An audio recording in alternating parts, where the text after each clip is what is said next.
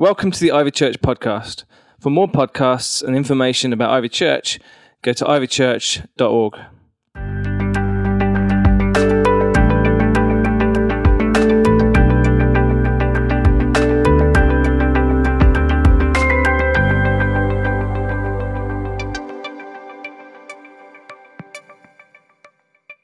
Hi, everybody. Sorry, that took a while. How are we? Good. I have sinned. Forgive me, I have sinned. I don't have a PowerPoint presentation. Um, cardinal sin of all. Um, so, you guys are just going to have to listen. Uh, I don't even have any visual aids. It's literally, it's just, it's just you guys and me. Okay.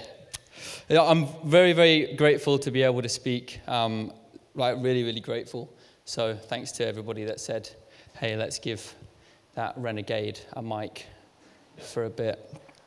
Cool. So let's get let's get into it. Okay. So there's this guy in the Bible, um, right at the beginning of the Bible. See, I'm not even starting with a story about myself to open you up. To, you know what I mean? We're just we're just jumping right in.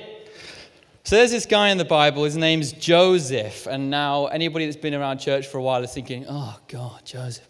I know, Joseph. Okay, cool. But for those that don't, we are going to zip through the whole story. We're going to go through the whole thing from start to finish. It's going to be amazing. So Joseph is the favorite son uh, of his father. His father's name is Jacob, thank you, otherwise known as Israel, is a name that God gave him. Anyway, so his name is Jacob. So he's his favorite son. And he had 12 brothers, okay? And at this point that we take up the story, right, um, right at the start of this uh, chapter, Joseph um, is evidently his father's favorite, okay? So his father has made him a special coat, right? Like if you ever wanted to say, you know, you're my favorite child, make him a special coat that none of the rest of them get, because um, that's how it works. So he makes him this fancy coat. Uh, Joseph goes out farming with his brothers, and then he comes back to his dad and says, It says that he gave a bad report of his brothers. So not only is he the favorite, but now he comes back and basically goes, Oh, Judah did that, and oh, he, was, he poked me. Um, so he's now complaining about his brothers. And then on top of all this stuff that's going on, Joseph, at age 17, has a couple of dreams. Okay, so he has a couple of dreams that he wants to now share with his brothers, who, I mean, up to this point, you would imagine that his brothers aren't best keen on Joseph. I mean, they all had to go out farming for days and days, and at one point, you know, his dad says, Why don't you go check on them? Which means that he's not been farming, he just got to stay at home with his dad, hanging out. Okay, so he's the favorite son, and now he comes to his brothers, right? This is where we're going to pick up the start of it. Comes over to his brothers now, and he says, Hey guys, I had a dream. Do you guys want to hear my dream? Let me tell you my dream. Go on then, Joe. Okay. Here's we're in we're in Genesis 37, 3 to 11. You can look for it if you want, but you don't need to. We're, we're jumping on from here shortly.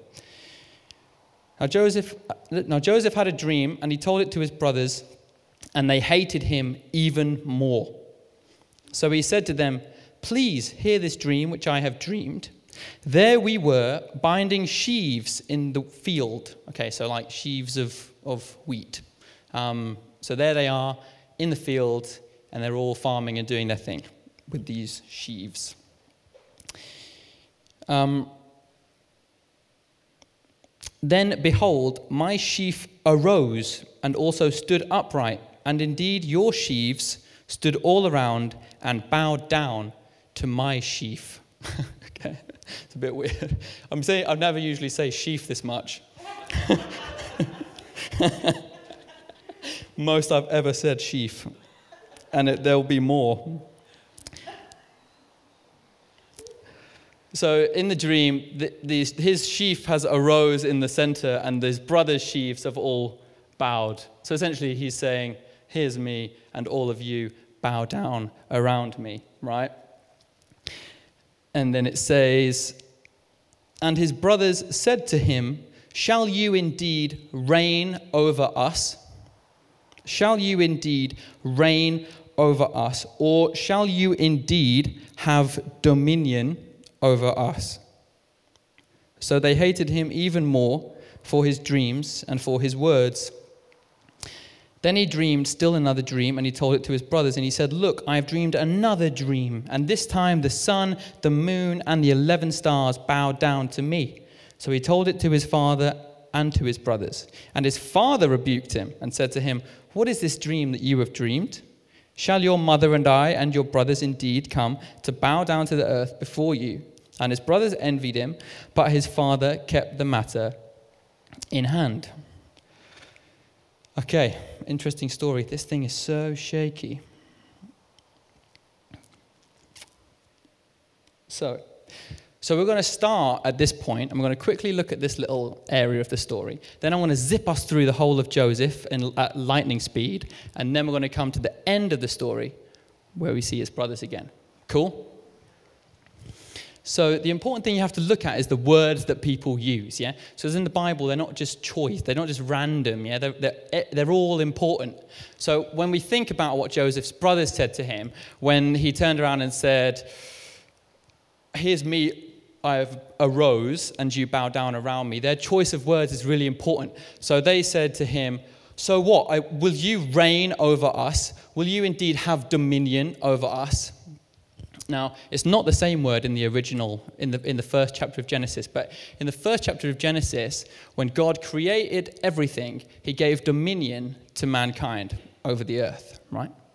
So he, he created mankind to, to Adam and Eve to, to rule and to reign over God's created earth. Okay?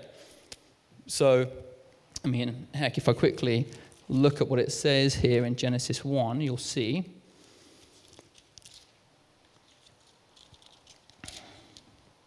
God blessed them, and God said to them, Be fruitful and multiply, uh, multiply, multiply.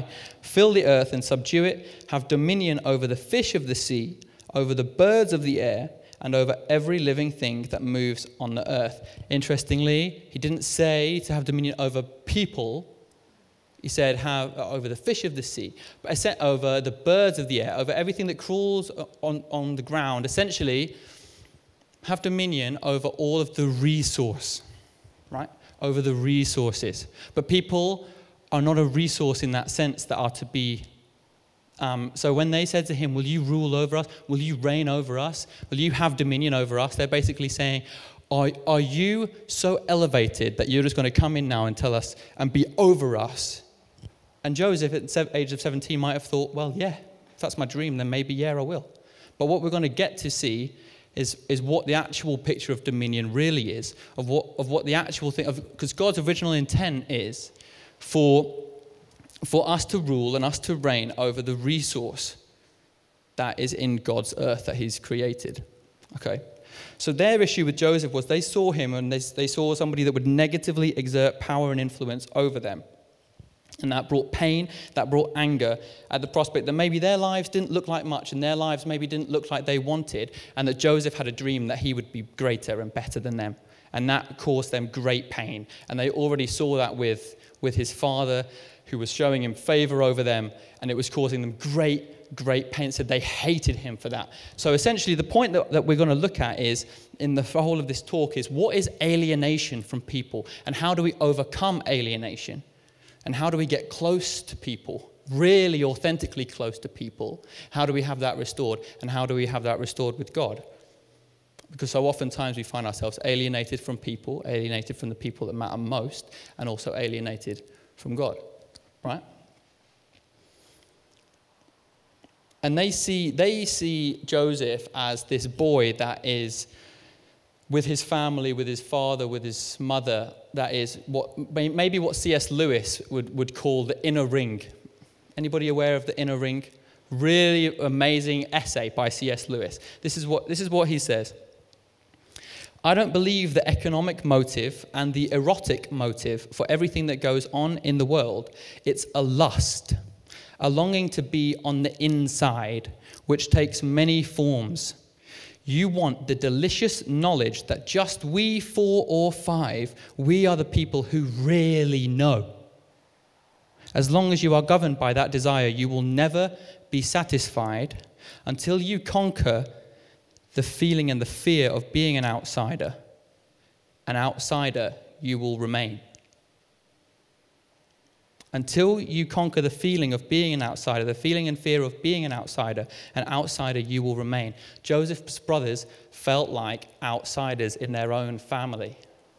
Whenever they looked at Joseph, they felt like outsiders. Whenever they went out to the field to farm and Joseph got to stay at home, Joseph was a representation to them of the inner ring, of the, of the three or four that really know, and they were on the outside and they were alienated from him. Ever felt like that? Yeah. Yeah. Ever had somebody just rock up in, at work and three months later, one of my colleagues here, you know, they're cousins with somebody. and bam, there you go. They're, on the inner, they're in the inner ring. And it hurts. So, what does Joseph's brothers do? They hated him. I'll tell you what they did. Joseph eventually goes out to, to meet them in the field, and they see him coming and they say, Oh, here comes this dreamer. See, at this point, they've, they've taken him from being their brother to this dreamer. They've, they've disassociated him from their own family. They've separated themselves to the point that he's not family, he's not a brother, he's this dreamer. Yeah? So here comes this dreamer, and they decide to kill him. So they're going to drop him in a well, in a pit, and they're going to leave him there to die. So Joseph arrives, hey guys. In he goes, in the pit. One of, his, one, of the, one of the brothers says, let's not kill him. Let's not kill him. Killing is not good. We don't agree with killing. And then eventually the rest of the guys went, oh yeah, killing, bad. Okay, no killing. Let's not do killing. Let's sell him into slavery, because that's a lot better. Yeah? Let's do that instead. Because killing is really bad, but we'll just sell him into slavery to these traders that come along, right? So that's what they do. And now, what we want to think about is I want to look. We don't often look at Joseph's brothers, yeah? We always we really like the story of Joseph because Joseph has this incredible story, right? He's taken to Egypt and we see him put in terrible, terrible situations in which somehow he manages to flourish every time. And then, even when he does flourish, then something else happens and he gets, goes from bad to worse to worse. And we love looking at Joseph, yeah? Because Joseph is this picture that says to us, you can make it. If you have a dream, God's going to bring it. If you have a dream, you can make it and you see it and you're going to see that dream fulfilled and you can do it. But what about these other guys, these other characters in the story? You know, what about if you feel like, I don't have the big dream, I'm not that guy? First of all, that, that, that's probably not true. And God does want to do something mighty in your life. Yeah? But I want to look at his brothers. So, a quick overview Joseph goes to Egypt, arrives in Egypt as a slave. He's he becomes a slave in the house of, uh, of one of the top guys in Egypt, like a general in the army. His name's Potiphar. And he does great. He's an amazing servant. He's servant hearted. He's leading. He's one of those guys that you put him in any situation and he's flourishing. And Potiphar, this dude, his wife takes a fancy into Joseph and she says, uh, Oh, come on, Joseph, come with me. Gives, gives him the eye and he says, No, sorry, you're Potiphar's bird. I can't. And, uh, and he says, um, and, and it goes on and it goes on. And then she basically grabs him, accuses him of, of essentially accuses him of sexual assault, um, and says, Potiphar, he attacked me, he did this. And then from there, immediately he gets thrown into prison. And now Joseph's in prison. So he's gone. Brothers tried to kill him, sold into slavery, out of slavery, into prison. Now he's in prison and he does amazingly. He gets, he gets given charge and control of so much stuff of, of the goings on in the prison. And he's just showing time and time again that he's a leader, that he's a servant, that, and he's just, he relates well with people, right? And that's just what he does time and time again. And then there's a couple of guys who were working for Pharaoh. So, Pharaoh, essentially the king, the top dog in Egypt, it was his butler and his baker right? And the butler and the baker, I know it sounds funny, the butler and the baker both have dreams, and they say to Joseph, We've had these dreams. We've heard that you can interpret dreams. And one of them tells him his dream, and he says, Okay, the meaning of that dream is in three days' time, get, Pharaoh's going to have you killed. And then the other guy, the butler, he tells him in his dream, and he says, All right, in three days' time, Pharaoh's going to restore you back to your position as butler in the house of Pharaoh. And when you do, tell him about me, get me out of this prison. Will you tell him that I, that I favored you and that I told you what this dream meant? Three days later, Baker's dead. Butler's back in Pharaoh's house. And he forgets all about Joseph. And Joseph remains in prison until Pharaoh has a dream. Pharaoh has two dreams. I'm skipping through this as quickly as I can. Pharaoh has two dreams. Joseph is able to interpret both of them. The butler says, Get this guy Joseph in. He's great with dreams. He brings him in. He interprets both of the dreams. The dreams essentially mean we're going to have seven years in Egypt of great um, uh, farming and harvest, and we have to keep everything that we farm in those seven years because after that we're going to have seven years of famine. Okay?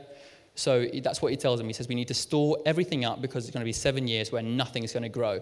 And if we, if we just eat everything for this seven years, everybody's going to die, basically.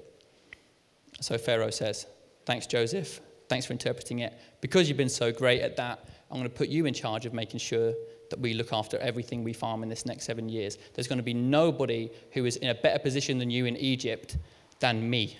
So he's second now in Egypt to Pharaoh. He's now gone from hated, favored brother, hated brother, left for dead brother, slave brother, um, prisoner brother, to second in command in the whole of Egypt, second only to Pharaoh, the second most powerful person in the whole of Egypt. Yeah? Great story, whole sermon in itself. So, did that all I know, I know that we zipped through, but was it okay? Are we kind of up to speed? Yeah. Great. So that was a 13 year journey in five minutes. And this is, the, this is the scripture that I really want us to look at Genesis 45, 1 to 15. At this point, it's been two years into the famine, and Joseph's brothers come to Egypt because they need food, because they're starving. Okay, remember the original story, the original dream, with the sheaves. Yeah, the sheaves of wheat, they're all out. There's no sheaves. Okay? So they come to Joseph, and Joseph sees them. He has a bit of a, a bit of a situation with them. And then at this point, he's decided now that he wants his brothers to know who he is. So he's second in command in all of Egypt. And at this point, we, are picking up the story. He's hit that point now where he wants his brothers who had alienated him, who had left him for dead, who had sold him into slavery, who had done all of this stuff to him. He wants them to know, I'm Joseph, I'm your brother. Genesis 45, 1 to 15. Then Joseph could not restrain himself before all those who stood before him, and he cried out, Make everyone go out from me. So that's everybody in, in the court, in, his, in the chamber, wherever they were, everyone that was not his brothers in front of him. He says, Make everyone go out from me. So no one stood with him while Joseph made himself known to his brothers. And he wept aloud, and the Egyptians and the house of Pharaoh heard it. Then Joseph said to his brothers, I am Joseph. Does my father still live? But his brothers could not answer him for they were dismayed in his presence. And Joseph said to his brothers, Please come near to me. I had to say that like that because I have it in bold. Please come near to me. Please come near to me. So they came near. Then he said, I am Joseph, your brother, whom you sold into Egypt. But now do not therefore be grieved or angry with yourselves because you sold me here. For God sent me here before you to preserve life. For these two years the famine has been in the land, and there are still five years in which there will be no plotting nor harvesting. And God sent me before you to preserve a posterity for you in the earth, and to save your lives by a great deliverance. So now it was not you who sent me here, but God, and he has made me a father to Pharaoh and lord of all his house and a ruler throughout all the land of Egypt. Hurry and go to my father. Say to him, Thus says your son Joseph, God has made me lord of all Egypt. So come to me. You will dwell in the land of Goshen. You will be near me, you, your children, your children's children, your flocks, your herds, and all that you have. There I will provide for you, lest you and your household and all that you have come to poverty, for there are still five years of famine. And behold, your eyes and the eyes of my brother Benjamin see that it is me, my mouth, that speaks to you. So shall you tell my father of all my glory in Egypt, and of all that you have seen, and you shall hurry and bring my father down here. Then he fell on his brother Benjamin's neck and wept, and Benjamin on his neck. Moreover, he kissed all his brothers and wept over them. And after that, he and his brothers talked with one another. So, we've gone through a lot, but now we're going to actually get to the talk. Okay? Yeah? Sound good? Everybody still with me? Amazing.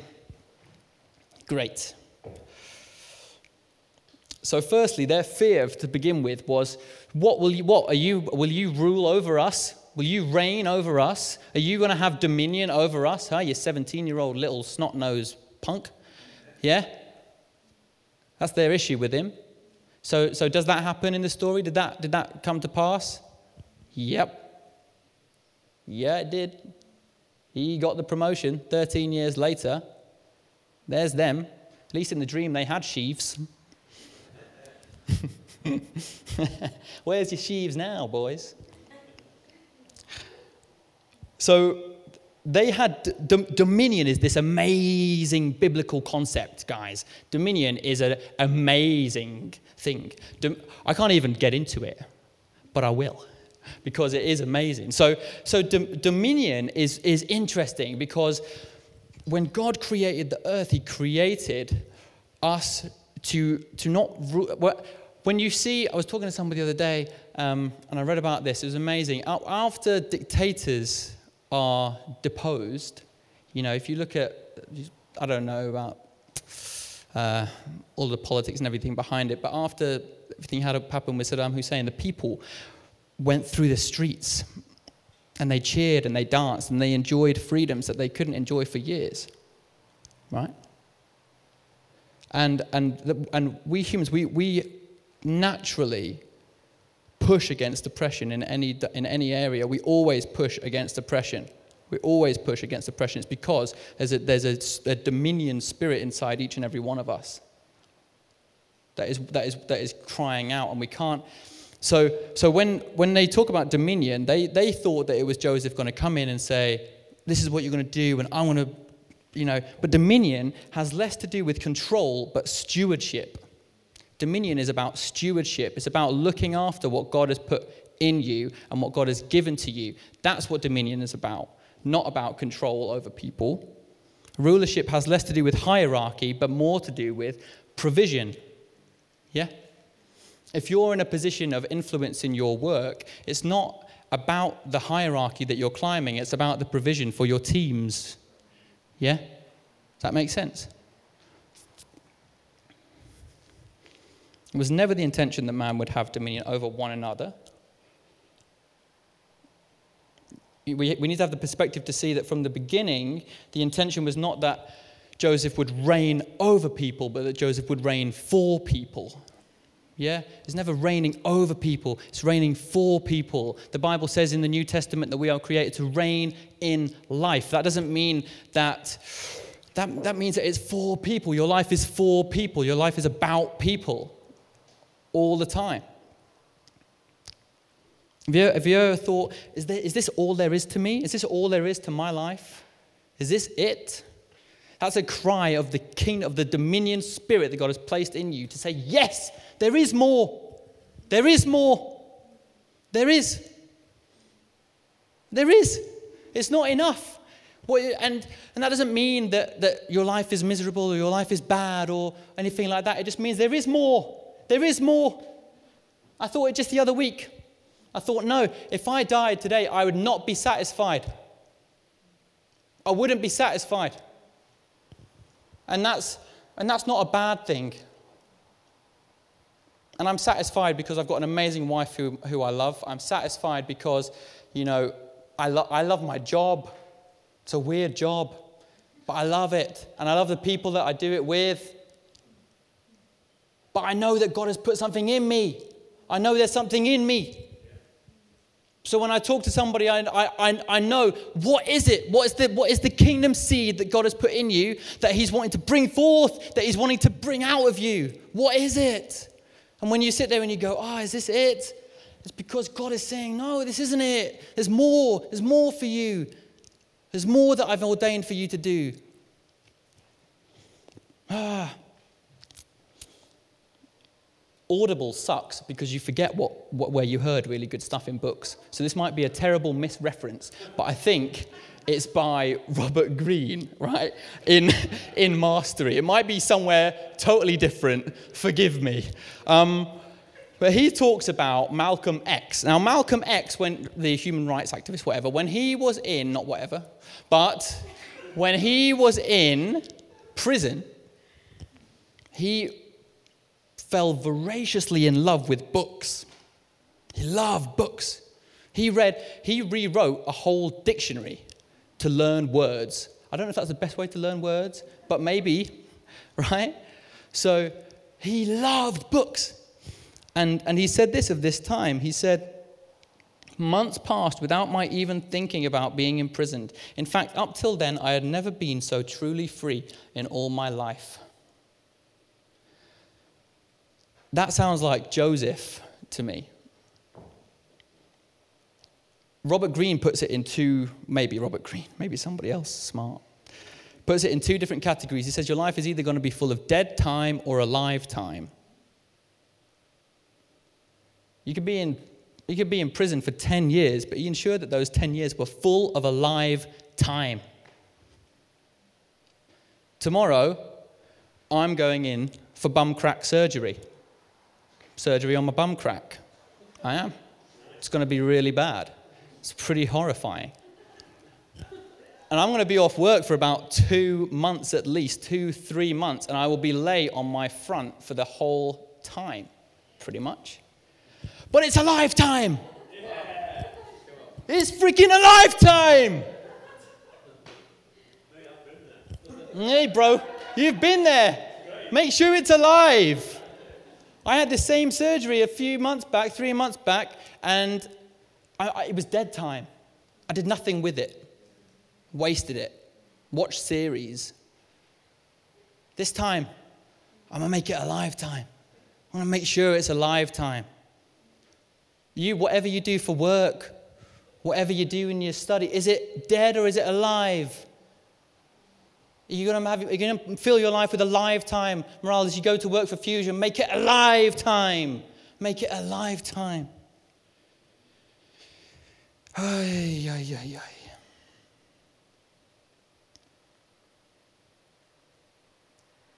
You see, when there's a kingdom mandate on your life, you're designed with a plan and a purpose that's already inside you. God already made you with a plan and a purpose, with a plan and a purpose for your life to use your gifts, to use what He's given you. All of it. All of it.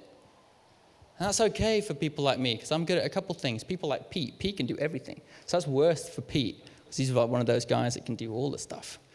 But he wants to use all of it. He wants to use all of it. You've got to choose to fill your life with alive time. Joseph's brothers thought that his slavery would end him.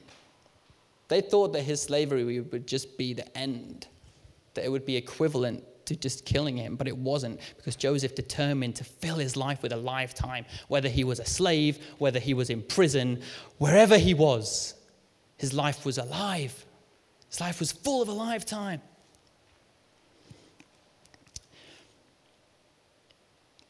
God wants, God wants you to live a life that has dominion, that, has, that serves people. That's what He wants. The last thing that I want to say so that's the first thing fill your life, fill your life with alive time. Grab it by the. I'll let you add whatever you want.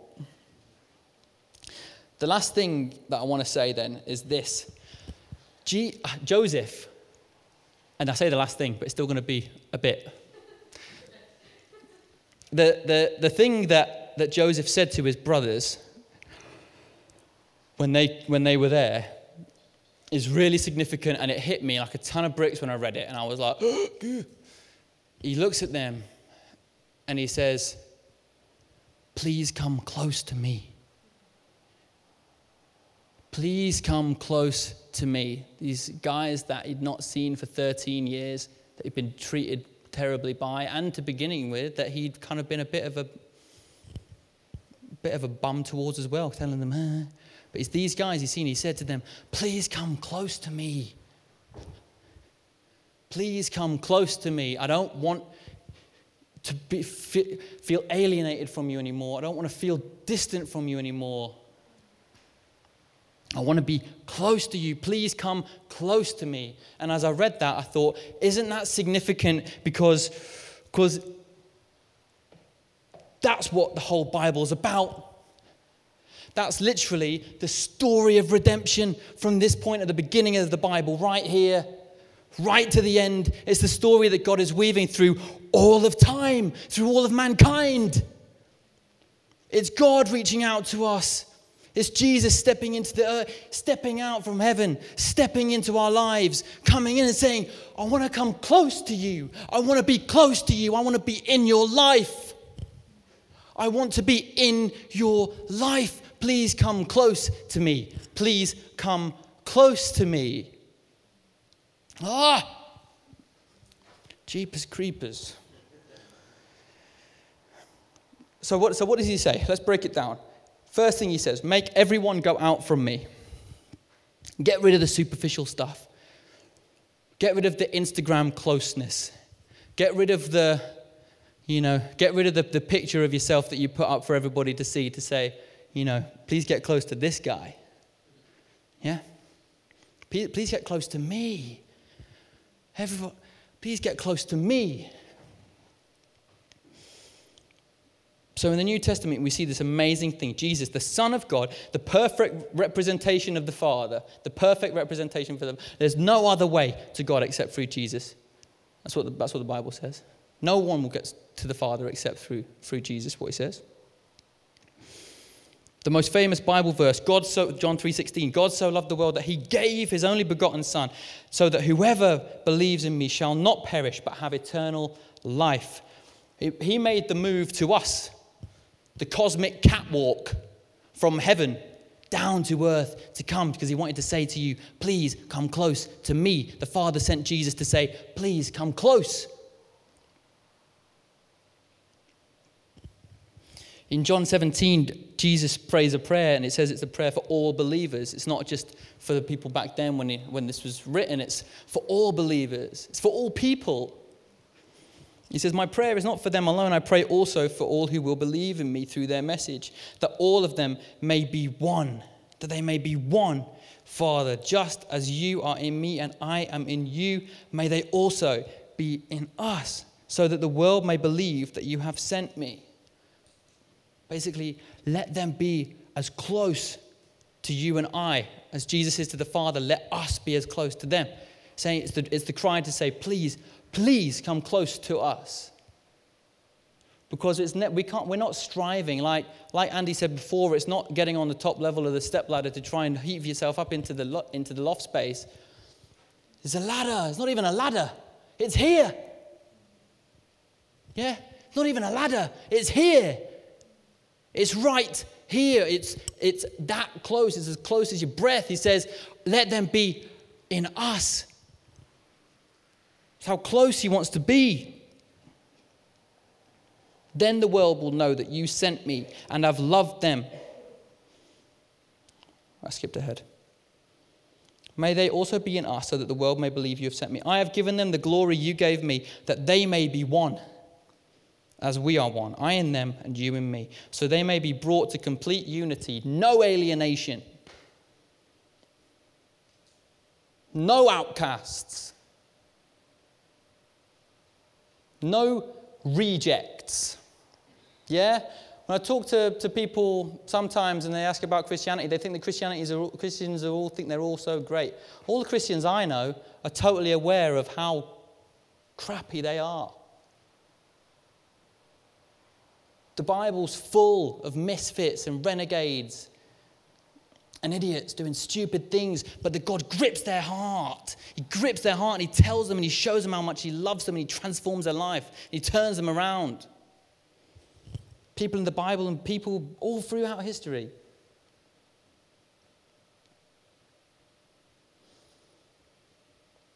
Before he says that in chapter 17, he says, This is eternal life. This is eternal life. That we know God and Jesus Christ, whom he has sent. Eternal life is not, you know, white PJs in the clouds. It's to know God. It's to know what Jesus Christ did on the cross. It's to know how close he came to you, how close he came to reach out and say to you, I want to be that close to you. Please come close to me. That's the one thing that Jesus wants to say. If he was, as no, that's the one thing Jesus wants to say, full stop, right now. Please come close to me. Please come close to me because I'm right here. I'm right here.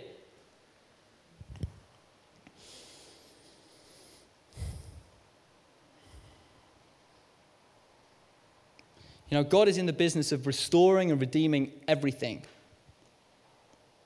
God has ordained for you to reign in life, not to be a victim, not to be a supporting role in the, in the story of your life. God has ordained for you to reign in life. Yeah? He's come and he said, Please come close to me. No alienation, as Joseph had with his brothers. The thing that Joseph wanted wasn't he could have had them executed. He could have given them, he could have let them starve. He could have done whatever the hell he wanted with them. You know what I mean? He had, he had all the sheaves. He could have done anything at all. But what did he choose to do? To forgive them, to ask them to come close to him, to draw them back into a relationship with them. And then from there, he went on and he said, I want to, I'll provide for you. I'll provide for you. I want to provide for you and for your families. And that's just the same. That's just the same as what Jesus has done with us.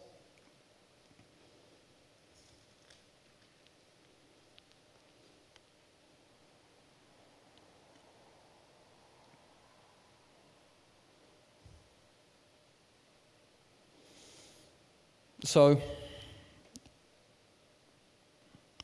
So as I was thinking about the talk this week, I thought, well, what, what should we do to end? And then I thought, well, first of all, we can, for anybody at all that feels like they may be alienated from God, like they may be far from God, we can pray for you if you want. Or for people that feel like they're alienated from people, or like there's some disconnects from them with people that they want to be close to. Because that's what people need. You see that you see that's the cry in Joseph's heart is not for anything else other than from intimacy with his brothers. You know? And there's so much stuff that will try and masquerade as intimacy for people. But both in relationships with one another and relationship with, with, with God. You can, you can do the same thing. I mean, if you want it, fake intimacy with people, you can jump on Tinder and find yourself a date and that might be a bit. We've got some. Anyway, I don't even know how that whole thing works. Or, and you can do the same thing in church. You can do all the different stuff to try and look good and look like you got it all together and say, hey, listen, I'm on the top step of the step ladder, let me in. But both of those things are fake. Both of those things are false. Both of those things are empty and, ultimate, and ultimately unsatisfying.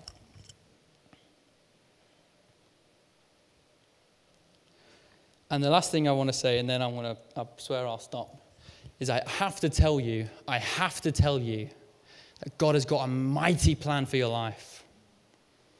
God has got a mighty, mighty, magnificent plan for your life. Whether you're 10 or 110. I don't think we have any 10 year olds or 110. But whatever, wherever you're at, there's dominion whether it's in education, whether it's in politics, whether it's in facilities management, whether it's in flipping retirement. I don't care. God's got a magnificent and a mighty plan for your life. Why does no one care? Come on! God's got a mighty plan for your life. God wants to do something with your life. All He's asking you is to come close to Him. That's all. So, like I said before, I want to ask Andy if he'll come and lead us in a song. Um, but if there's anybody here that is feeling like they're far from God and like they just want to know anything about it or want to come close to Him, it's literally, there's no step ladder, it's just there. Thanks for listening. For more podcasts, go to ivychurch.org forward slash media.